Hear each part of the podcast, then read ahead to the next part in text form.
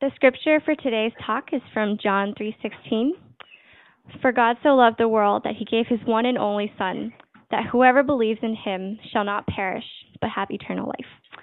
Can I have Margot come up and pray for you? Let's pray. Um, Heavenly Father, thank you so much for bringing Margot here tonight um, in the midst of all the snow and cold outside.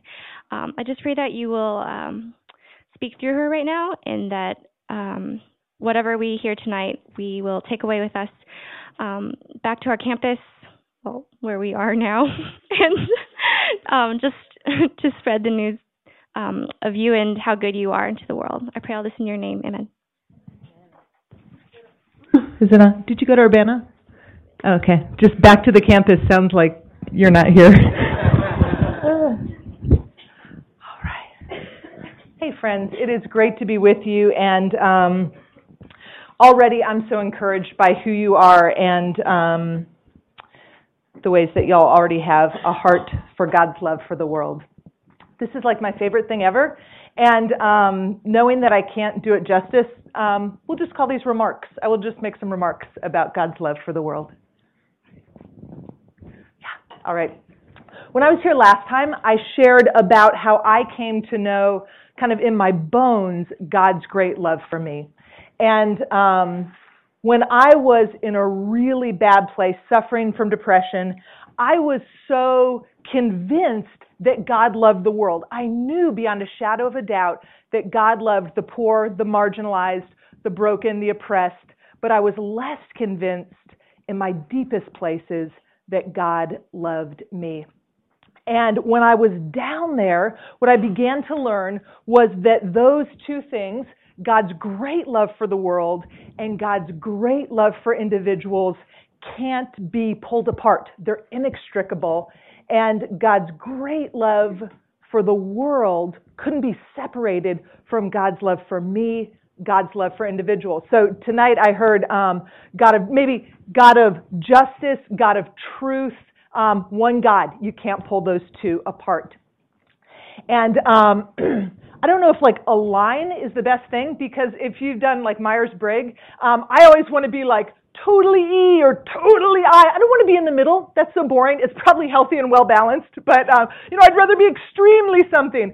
And um, in this case, God brings us maybe not to the center, but maybe deeper to live deeply into His love for us and to live deeply into God's great love for the world. Um, I don't know. Some of you, I'm guessing, I'm not going to assume everyone. Some of you grew up churchy. And if you grew up churchy, you might have gone to vacation Bible school and um, had to memorize John 3:16. And when I did it, it sounded like, um, "For God so loved the world that He gave His only begotten Son," because like all six-year-olds are saying words like "begotten." He gave His only begotten Son so that whosoever believeth in Him shall not perish but have eternal life. And I feel like as Christians, whether we're a little on the right or a little on the left, we kind of agree that God loves the world.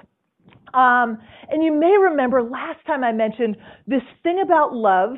Um, in English, we don't have enough words for it um, because my experience was people told me they loved me and then they left. They um, they hurt my mom. They drank too much, and I'm like, really, is love the best word for that? Like, couldn't we come up with something else? Um, and so, kind of what God did for me was gave me a better working definition for love. And in my case, I heard God saying to my heart, I am for you. I am for you. That's what God's love looks like.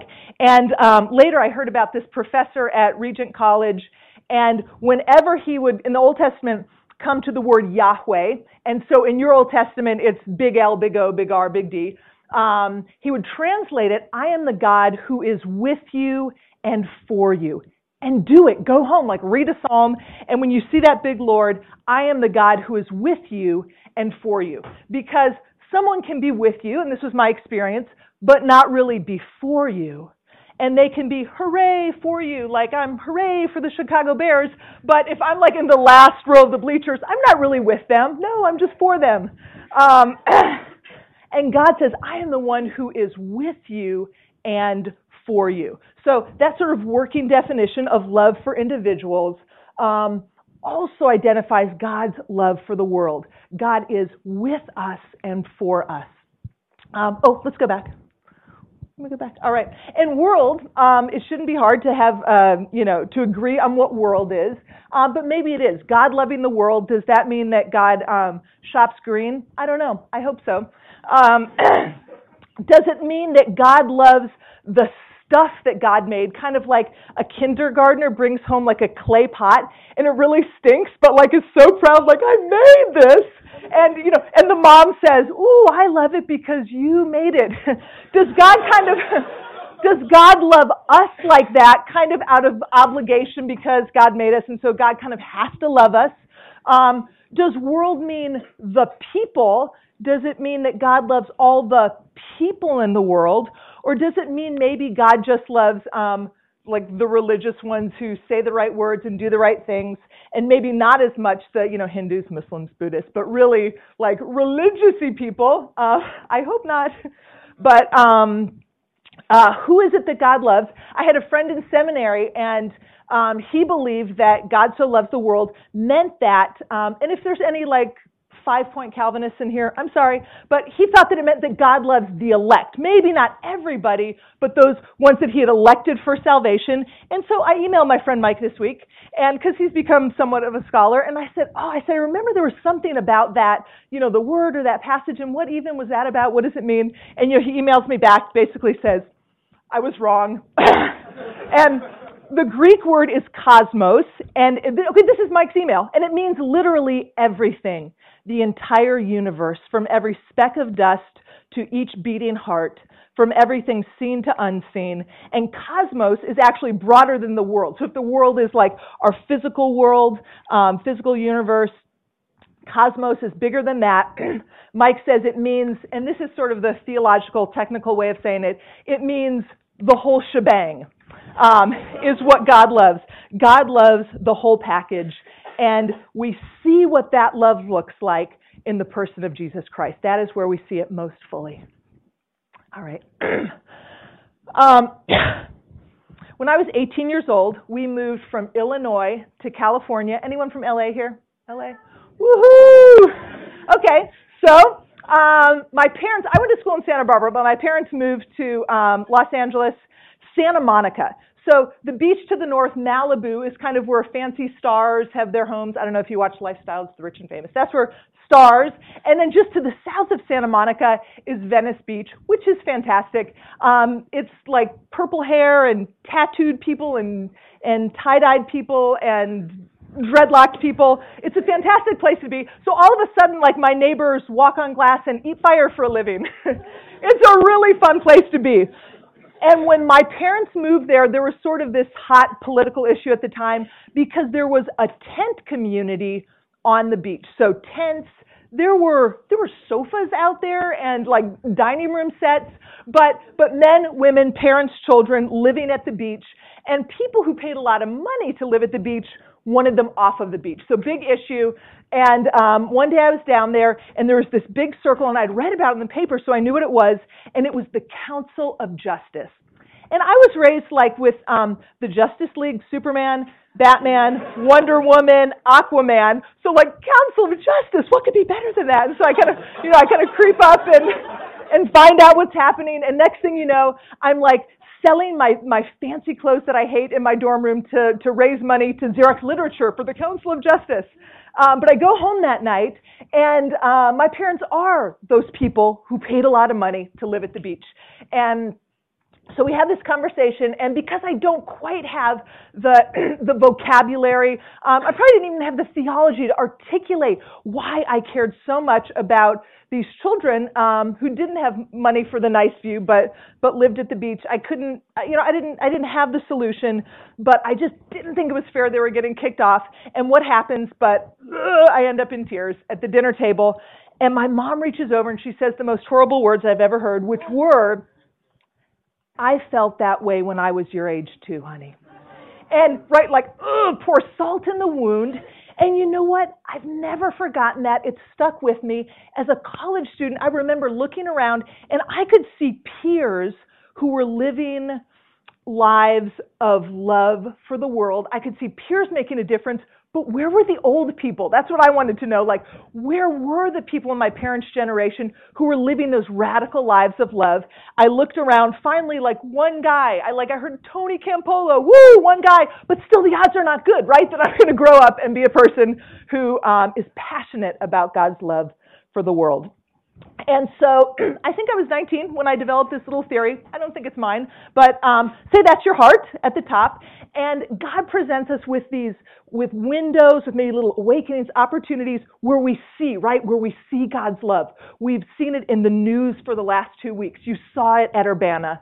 And um, when we when we get those peeks into God's heart, um, we have two choices. We can um, go like this, go like this um, keep doing what we're doing, not be troubled by it. And when that happens, what happens to our heart is, um, is kind of a shell, kind of a hardness to our heart um, that we participate in when we refuse to look at, um, at a world in need. On the other hand, um, when God gives us those peeks and we respond, um, we participate in a softening of our hearts um, the kind of hearts that God intended for us to have. And I don't mean that we're throwing out cash to everyone who asks. I don't mean that um, the lovely gentlemen who stand outside Cosmic Cantina and like give you their order and tell you like you know sour cream and this that that, that buying something for them is necessarily the answer. But there's other responses which might be um, to learn someone's name, to look them in the eye, to treat them with dignity, to listen to their story. There's so many different responses when we get those peeks into a world in need, and God longs for us to respond as His hands and His feet to a world in need. Um, okay. Um, woo, that's an alarm clock because um, it's like God gives us these wake ups, and our choice is, on one hand, um, hit snooze, go back to sleep as long as we can, hit snooze again, hit snooze again, hit snooze again. That's the hardening of the heart. Or um, the other choice that's a little less comfortable, that um, is sometimes a little less fun, it's to wake up, do something about it, and engage a world of need. And those those wake ups, those awakenings can be can be little ones. It can be um, seeing some horrible photos in Newsweek or Time magazine, and um, and we see a world in need, and we see God's heart for that world in need. Um, here's a medium-sized wake up. Um, I do this funny thing called Mad Hatter math, and what that means is I don't take my kids for an a lot of times for an after school snack at Mad Hatters. But when I do, three children, three cookies, I can't get out for under 10 bucks.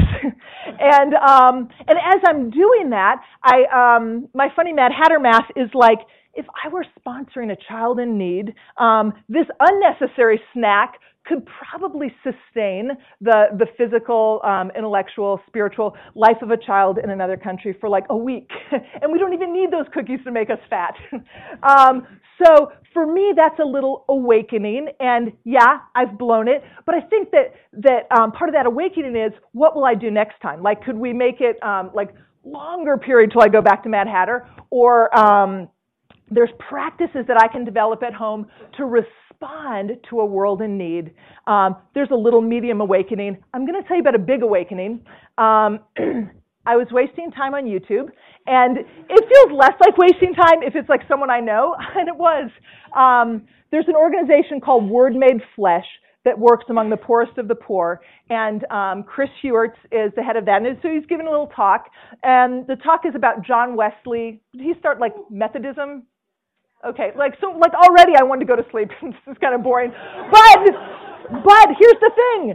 Um, John Wesley um, went to the market and he had gotten picture frames. So right there he's got me because I'm a little bit of a framer and um, got these picture frames, goes home, arranges everything just right on his walls, and there's a knock on the door. And um, there's a woman standing in the cold with a baby, and she asks John Wesley for money. And he has a little bit left. He hands her the little bit. He closes the door and he falls on his face. Isaiah 3 says, The plunder of the poor is in your homes. And John Wesley looked on the wall and he knew that that was not meant for him, right? His needs were met. That was meant for someone else. And from that day forward, um, gosh, I don't know the math, but like he could live on 28 pounds a year, and for the rest of his life, he made more and more money. He continued to live on 28 pounds a year. Huge awakening and a response to God's love for a world in need, right? He got it, and a lot of us get it, but then we kind of continue to live the same way. John Wesley got it and then lived differently. Um, so, what is it that keeps us from participating in God's love for a world in need? And I feel like the spiritual answer is um, um, like the world, the flesh, and the devil. Like, I, I know that's the right answer, but you know what? What keeps me from it is me. It's selfishness. It's living a life that is focused on myself that keeps me from joining in with God's care for the world. And I am like um, an absolutely brilliant rationalizer. And here's what it sounds like. Um, my family does sponsor a little boy in India. And as we were reading about his community, it said that like when his dad or when other adults can get work for a day, they make the equivalent of like two dollars a day. And um, and so this is where I go with that. I say, well, I don't really know the exchange rate. And so maybe that's like $200 in India.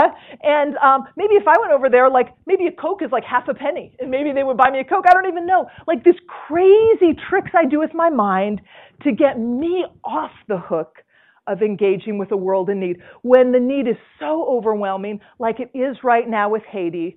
Um, it's almost too much. It's almost too much. And here's the thing I don't think God asks us to do everything only the next thing. And that is not my big idea. I was teaching a Sunday school class where I got all fired up about this stuff, and a really sweet, quiet lady came up to me afterwards, and she says, You know, I find that I can't do everything, but, you know, God only asked me to do the next thing. Like, oh, that's it. That's all God asks of us is the next thing. Um, but I do want to say one thing about the the age thing that I noticed when I was in college, and um, the picture I kind of see of it and saw of it then was, um, well, I didn't know it then, but Night at the Museum with Ben Stiller, and he's like this big gigantor, and when they, they like throw him down across the train tracks and tie him, like it's probably only like dental floss, right? But they think they're tying him up with big ropes. Like every one of those ropes, um, if you think about getting older, making choices, um, those are little choices that end up binding us to kind of extravagant lifestyles. And I remember being in college and seeing somebody like uh, just a few years ahead of me, like buying their first house, and I felt so sorry for them.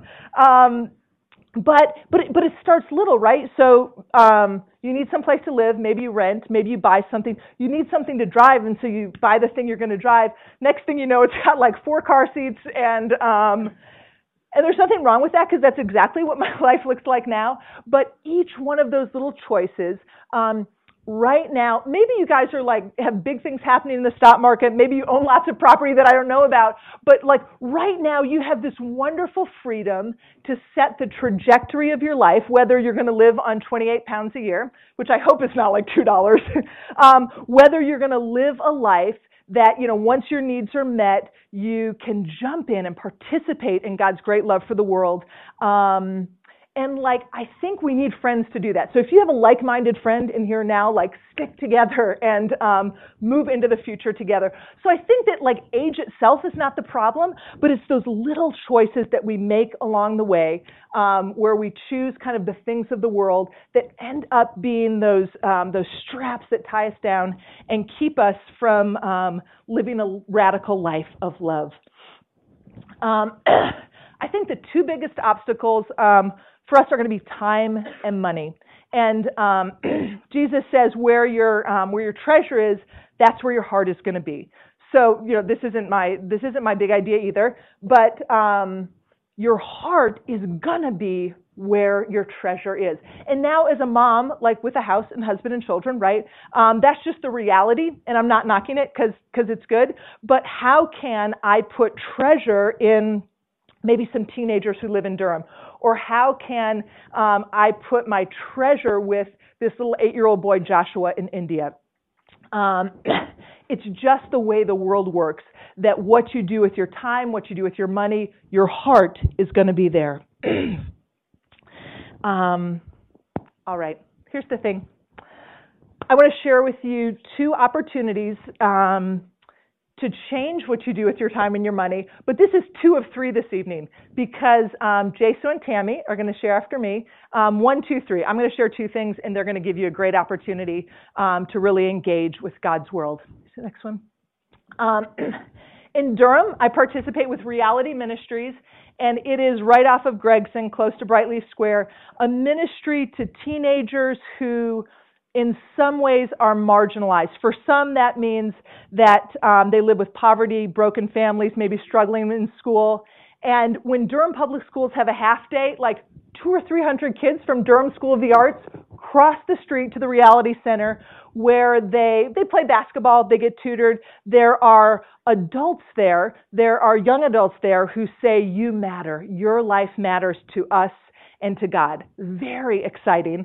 And kind of the, um, the piece of reality ministries that I participate in, Tuesday Night Live, is a ministry to teenagers and adults with disabilities. And people, it is the most fabulous place ever to be. And you know what I did? I put, um, I put my website here because I am literally inviting you, if you are so led, um, to come this Tuesday at 6:30. Tuesday Night Live, friends with disabilities, are buddied up kind of one to one with friends in the community, and uh, we eat pizza, play games, sing songs. Um, but my favorite thing is called Friends News. And while we're eating our pizza, we write down something that, you know, kind of whatever's happening in our lives this week. And then, like a news announcer shares it with the whole group. and so this is what it sounds like. Um, Janie is turning 17 in 234 days. And then here's the thing, like everybody claps, like, yay, Janie! Like that is the greatest thing ever. and then, you know, um, you know, Tyler is, you know, Tyler is bummed that the heels lost, and half the room is like, hooray, and half the room, boo! Um, it's very exciting. And um, my favorite is, you know, you're just kind of, you know, it kind of the excitement builds, and I'm on the edge of my seat. What's coming next? And they'll say like, Ewan ate cereal for breakfast, and then like every sure, like Ewan stands up. He'll kind of, you know, wave to the crowd, take a bow. Um, cereal people. Um, it is fabulous, and I think that um, high school, college, grad school, um, older adults, volunteers from the community come because it's a taste of the kingdom of God. Like I can walk in after a bad day, and someone will come up to me. Margo, you're wearing pink. I can't believe it. I'm wearing pink. You're my best friend. and like you walk in and you are simply accepted because you bear the image of God. Fabulous place to be. Reality Ministries this Tuesday at 6:30. If you want to come, please uh, visit me, email me, and I have a new job. It's napkins are, which just means that I set up. but it also means that I can talk to you. Um, so if you're interested, woo, Reality Ministries. And um, one more opportunity I want to make you aware of is Compassion International. Um, was there anything from Compassion at um, Urbana? Nothing, nothing. All right. Um, if you're not familiar, Compassion is a sponsorship program um, where sponsors have a relationship with a child in need. And normally I would describe to you what some of those needs are. One out of two children grows up in poverty. But you know? I feel like this week you know it, right? You get it. Whether you went to Urbana, whether you breathe because you've seen the need in Haiti, you get the need. And three quick reasons that I think compassion is fantastic. One is that they work through a local church. So it's not the um, America comes to save the day show. It's hooray for the local pastor because all of a sudden there's prenatal care, um, there's there's education, there's spiritual nurture, um, food programs, and children are growing up to come back and change their own community. So it happens through a local church. Um, a sponsor and a child have a real relationship. Uh, my family's just getting to know this little eight-year-old Joshua, and what happens for Joshua is the same thing that happens for a teenager in Durham who finds out that he matters. He finds out that someone cares for him, that God cares for him, right? That can change the trajectory of a life. And the same thing happens with compassion because sponsors and kids have a real relationship. Um, The, um, the third thing about compassion is it's effective. For 55 years, compassion has been releasing children from poverty, and those kids are coming back to make a difference in their communities. So excited. And you know what? I wanted to introduce you to someone. Um, I have, um, this is a child from Uganda, and his name is Gadudu, which is like I mean, reason enough to bring him into your heart. But it's like, doo. Doesn't it almost sound like, go Duke, doo doo. Anyway, that's just, it was a long walk here from my house tonight, and I, that just came to me. Doo. Anyway, Gadudu lives in Uganda. Um, he lives in a community that, um, that has a high rate of HIV AIDS. I have three other kiddos. Um, he's not like a fake kiddo or, or a marketing scheme. These are four children who are waiting for sponsors and um, I encourage you to think about it. As I was thinking about you guys this week, I thought to myself, I'm pretty sure that in college I sponsored a child. So I was trying to remember who did I do that through, and I was getting in touch with Christian Children because I wanted to be able to tell you that I did it. So um, I couldn't find the organization, um, and you're probably thinking, yeah, it's probably like two dollars back then, and it might have been. But um, here's the thing: I think it's possible. I don't know your circumstances. I think it's possible if you do it with a friend, I know it's possible to change the life of a child. And afterwards, I'm going to linger here um, just with some information about kiddos. If you peek, I'm not going to make you sign up for anything. Um, but if you are so moved, you can do that tonight. Don't need money right now. You can fill out a form. Um, people, I feel like you guys get it you understand both God's love for you and God's great love for the world. And I look forward to seeing what that's going to look like for y'all. And um, we're about to hear one more way to do that, but let's pray. God, I thank you that your love for the world is not just words. They are not black and white words printed in a book, but your love for the world is real and you invite us to participate with you um, as you are um, with us and for us. God, when we get those little windows, those awakenings, give us the courage and the boldness to respond and to walk with you into life that really is life. In the strong name of Jesus, amen. amen.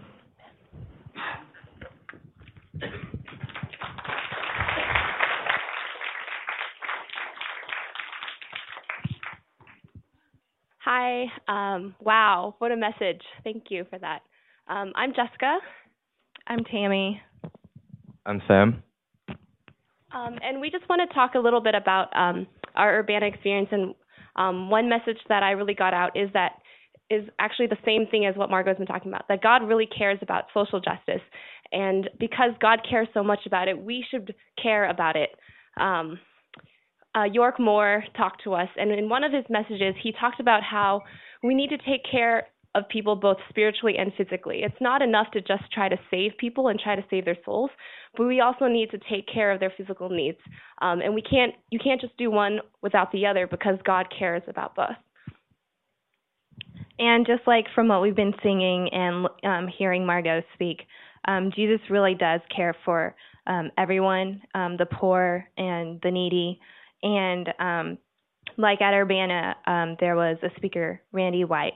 He was talking about living a lifestyle of justice and um, really pushing us not to just dabble in justice, but to do justice. And um, he actually told us that there are over 3,000 verses in the Bible um, talking about justice and poverty. So it's a really important issue. And I just wanted to quote um, a part in the Bible Proverbs 31 8 to 9. Um, speak up for those who cannot speak for themselves, for the rights of all who are destitute. Speak up and judge fairly, defend the rights of the poor and needy. And so we're just really hoping that you guys um, help with justice um, around the world and in our community. Yeah, so um, it's just like what we sang today in the song God of Justice. Um, we ended with Move us into action, we must go. And so um, at Urbana, World Vision, Sojourners, and IJM, which are all um, Christian organizations that work in justice, um, they launched a campaign called the Human Wrong Campaign, um, which tries to bring awareness about human trafficking. Um, and while Margot talked about different opportunities, um, one opportunity is to directly affect the life of a child in another country. Um, the Human Wrong Initiative sort of works on the U.S. side, Um, basically, what it does is um, tries to get people to um, talk to their legislator, to email their legislator, and let them know about this act called the Child Protection Compact Act. Um, this act would allow the U.S. government to provide support to um, governments of developing countries where there's a problem with human trafficking, um, but that these governments have shown that um, they are committed to fighting human trafficking and child slavery, but they just don't have the resources. So this um, act would allow the U.S. government to support them. So now we're going to show you a video um, by World Vision. Do you think it was Sorry, I should have said that earlier. but I guess um, Sam can talk a little bit more about. Okay. All right. So um, some estimates today um, run up to 27 million people living in slavery-like conditions, and even in the U.S., uh, the wealthiest nation in the world, we have 500,000 trafficking victims. And in other countries, um, the governments are just overrun with corruption or they simply lack the resources to do anything about the problem. And so these uh, victims stay marginalized. Um, they're beaten, abused, uh, violated in unspeakable ways. And I feel like um, it's easy to just turn a blind eye to their problems because it's so far away from us. But these are the people who really need our time and our prayers. And um, I feel like it's our responsibility as Christians to uh, wake up, like um, in the message. And so, yeah, this video will show us. Um, can you go back to the main page of the website? Or, or just scroll down, actually, I think should be fine. Yes. So um, there are a couple things couple very simple things that you can do to get involved and to take action. So if you click take action, so I want everyone to do this tonight. Just go to humanwrong.org, click take action. Wait for it to load. Check Facebook while you're waiting for it to load and repost the link on your status. Um, and as you can see, they already have a form letter um, that will be addressed to your representative. All you have to do is put in your name, email address, and address and zip code. And if you want, you can add a personalize your message and say, please help or something. Um, and then it will just email your legislator. It's very simple. It'll take 30 seconds. What we're trying to do is just to show our legislators that we, as citizens, of care about these issues and that we want our government to care as well. Um, so yeah, that'll take 30 seconds. Also, we're trying to launch a campaign um, on campus and to basically hold a campus-wide event uh, later in the spring in March or April. So if you're interested in getting involved in that, come and talk to us afterwards. Thank you.